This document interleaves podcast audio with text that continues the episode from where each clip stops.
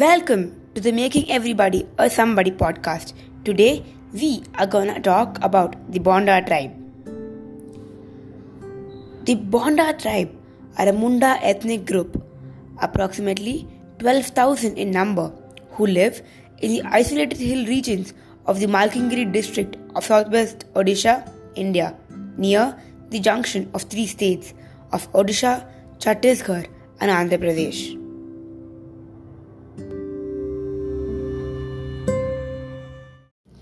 This is an extract from Everybody Loves a Good Drought by P. Sainath, and this story is about the Bonda tribe.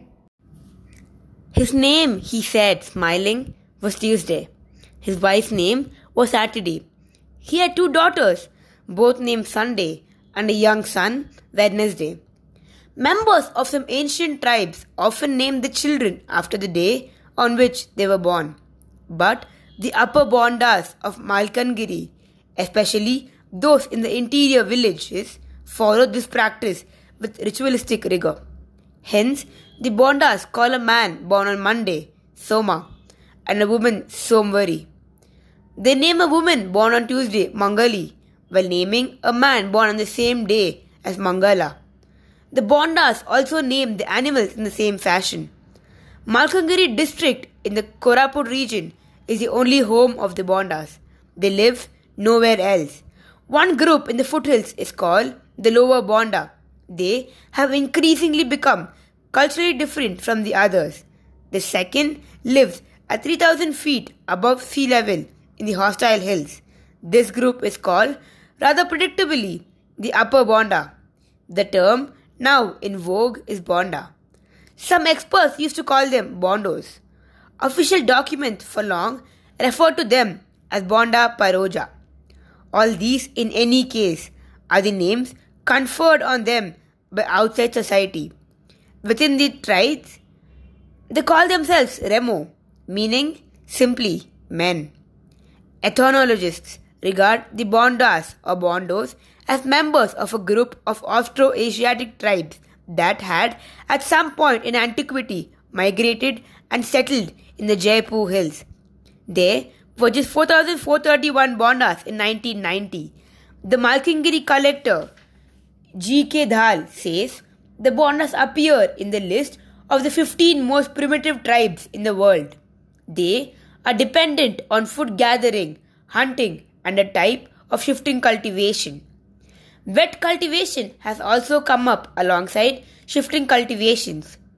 The official Bonda Development Agency estimates that, on average, a cultivating household owns just under one acre of land. Of this, only a third of an acre is wetland where they might grow rice or wheat. Just over half an acre is land on which they raise millets and pulses. A tiny fraction of an acre allows for the homestead and kitchen garden. These are individually owned, but clan groups collectively own the swiddens in which shifting cultivation goes on. In every case, women do the bulk of the work.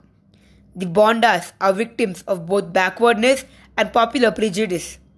The collector and official of the Bonda Development Agency are trying to fight that, but it hasn't been easy. The, gov- the government posted 10 teachers between 1988 and 1992 to the Upper Bonda area.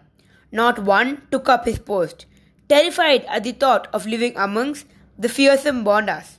Even when the teachers had their day docked in punishment by the government, several still would not take up their posting. Police officers meant to be at the Mudulipada colony in the Bonda Hills stay in Khairput in the foothills. They work from there. Bus drivers charging the upper Bonda with violence and ticketless travel have terminated bus services from Khairput and Mudulipada. This means a 14 kilometer walk to reach the first settlement if you do not have a jeep.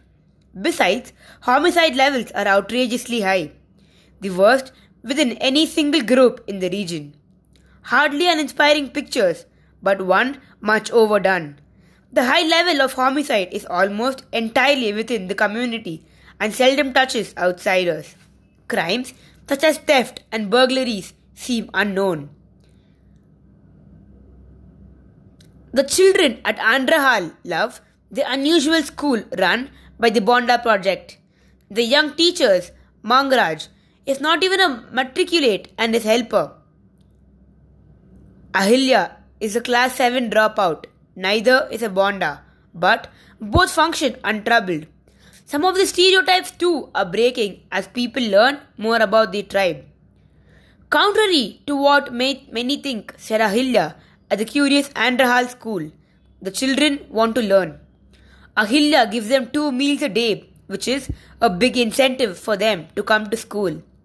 As we spoke, quite a few underage children force their way into the classroom in order to be with their older siblings. They were feeling left out. Maybe the teacher who ran away needed to come here and see this.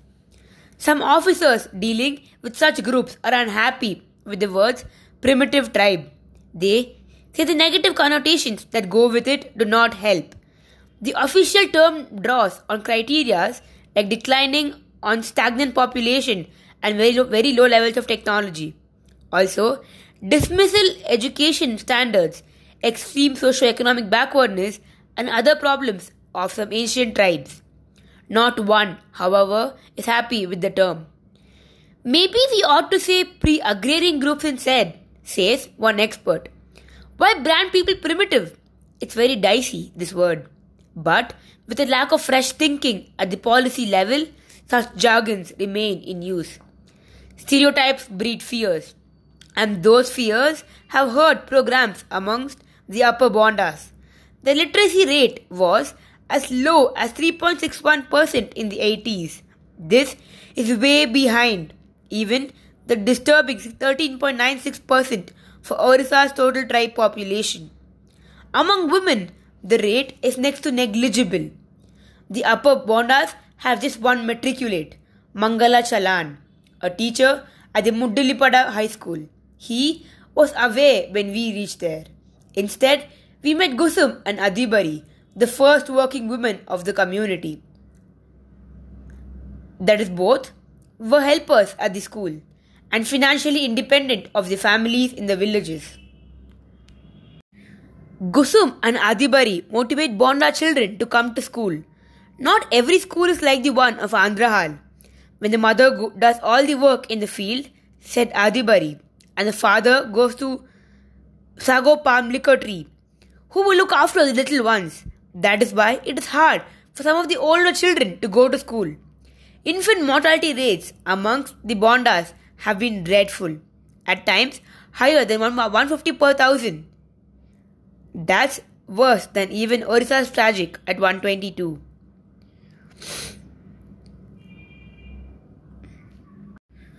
Adibari and Gusum have faced no hostility despite the breaking with tradition in clothing.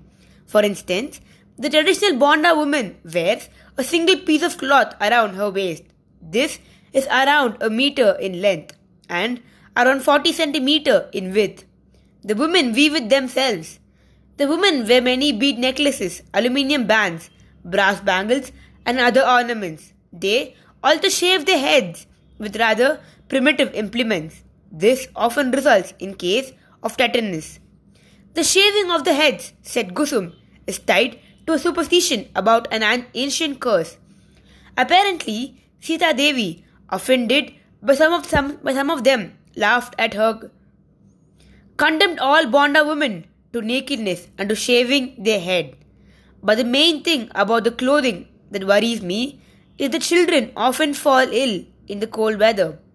She does not want things forced on people against their will, but she would like to see the younger ones suffer less from exposure in the Bonda Hills, where it gets nasty during the winter months.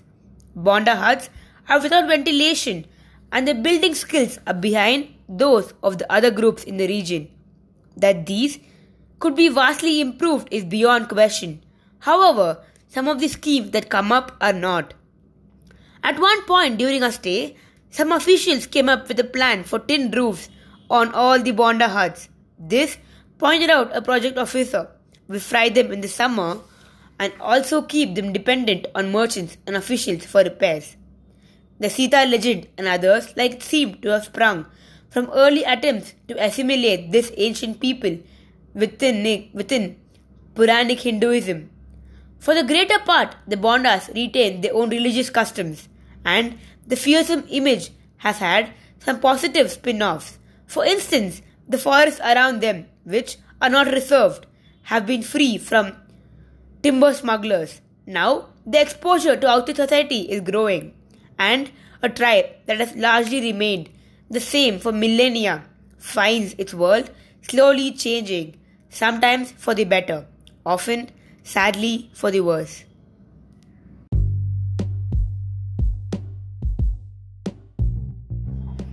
Thank you so much for tuning into this episode of Making Everybody a Somebody podcast. Make sure you drop a comment and leave a review to let us know how we made an impact in your life. Have a great day ahead and keep listening to us and enhancing your growth.